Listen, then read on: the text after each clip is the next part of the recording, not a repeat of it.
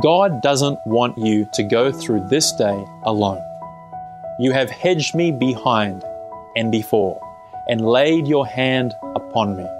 As you think through the things you need to do today, picture God's hand with you and guiding you.